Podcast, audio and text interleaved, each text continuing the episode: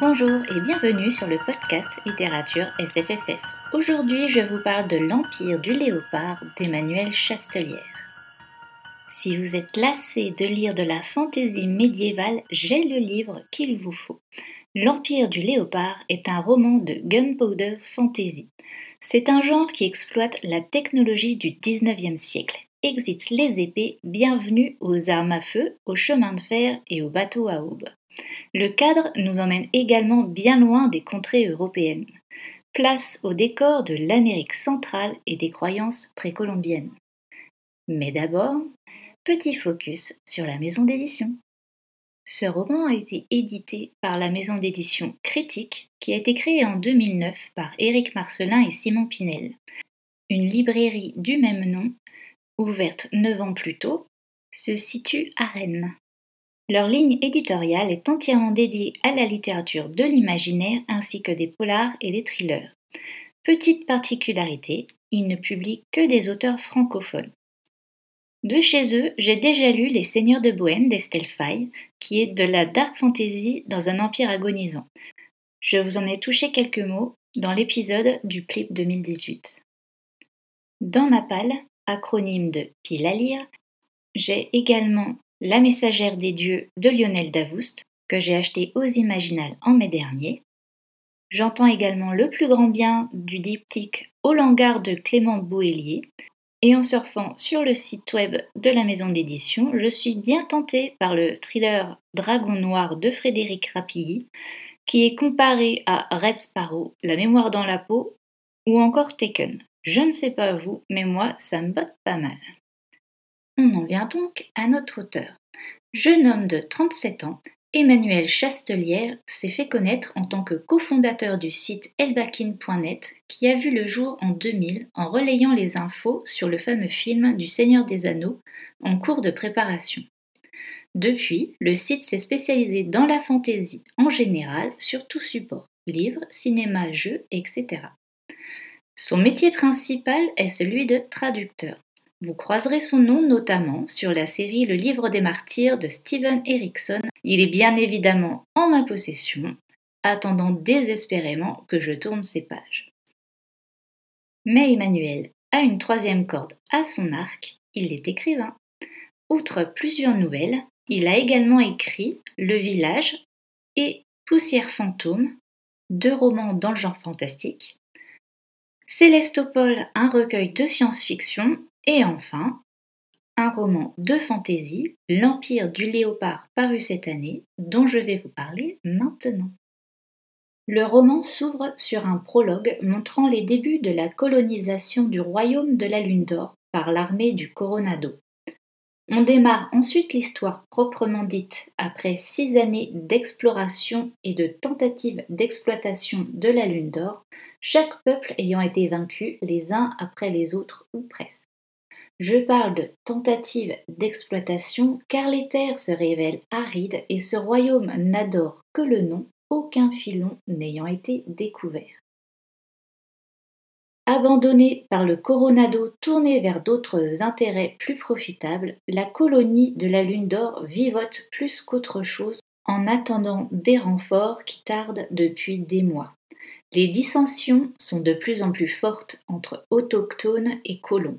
Et dans ce climat morose et désabusé, le vice-roi Philémon tente vaille que vaille de concilier les intérêts de chacun, bien conscient qu'en cas d'insurrection, il n'a plus les moyens militaires pour régler le problème.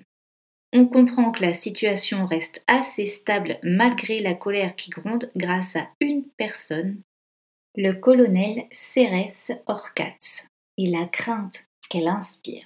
La première moitié du roman est donc consacrée à la mise en place de l'histoire, la vie militaire dans son quotidien, les tensions qui s'accroissent de toutes parts ainsi que le travail autour de la psychologie des personnages, comme celui de Cérès, qui est très cynique quant à la situation actuelle, mais aussi Philémon, qui au contraire, bien que très conscient de ne pas avoir les épaules pour diriger, tente de toujours faire de son mieux. Camélia, qui doit la vie à Cérès et lui voue une reconnaissance sans borne, mais qui reste en marge de l'armée comme de la population qui la considère comme traîtresse. Melchior et Alario, les alchimistes, qui représentent bien le choc entre technologie et magie, science et croyance, Melchior est l'ancien monde et Alario le nouveau, prêt à s'adapter. Alors certes, cette première moitié de 300 pages est un peu longuette, mais arrivent deux éléments qui vont faire bouger les lignes. Le premier est l'arrivée d'un coffret de terre noire et grasse qui assurera des cultures prospères. Cette offrande est accompagnée d'une lettre provenant du mythique empire du léopard dont les colons commençaient à douter de l'existence, ou du moins de sa prospérité supposée, tant la désillusion a été immense. Mais cette terre et l'ouvrage qui la contient sont riches de promesses. D'ailleurs, cette lettre n'est autre qu'une demande d'alliance. L'empereur offre la main de sa fille, Xingzila, au vice-roi Philémon. Le deuxième élément est l'arrivée d'Artémis Cortélan, neveu du roi Philippe du Coronado, à la tête de 300 mercenaires et d'un bon stock d'armes et de munitions. Une expédition est donc possible et montée. Dans trois semaines, ils fouleront enfin le sol de la mythique cité impériale perdue dans la brume des montagnes, Autant on a pu trouver le temps un peu long dans la première moitié, du moins si comme moi vous goûtez peu à l'aspect militaire, autant dans cette seconde moitié, l'auteur va nous envoyer du lourd. La séquence démarre par une scène d'insurrection des rebelles menée par le fameux Condor. L'armée croise la route du prince Amaru et de sa suite et s'ouvre à nous, la magnificence de Xembala. Cette partie du livre sera sous le sceau des complots et de la trahison. Pendant tout le roman, entremêlé aux croyances précolombiennes et leurs rituels sanglants, on a la notion de fée qui prendra corps dans cette fameuse deuxième partie. Alors, si pour vous, une fée est une mignonne créature avec un chignon boule et des ballerines à pompons, je crains que l'auteur ne tue votre âme d'enfant avec son bestiaire imaginaire. Et cette fin, je n'ai qu'un mot, apocalyptique. En furetant sur le site de l'auteur, je vois qu'il y a un roman prévu dans le même monde en 2020. J'ai hâte d'en savoir plus. Alors, est-ce que vous êtes intéressé par ce roman? L'Empire du Léopard est disponible en papier et en numérique. En plus, c'est bientôt Noël. L'occasion parfaite pour offrir ou se faire offrir l'Empire du Léopard. Pensez aux librairies indépendantes. Si le roman n'est pas dans leur rayon, ils seront ravis de vous le commander.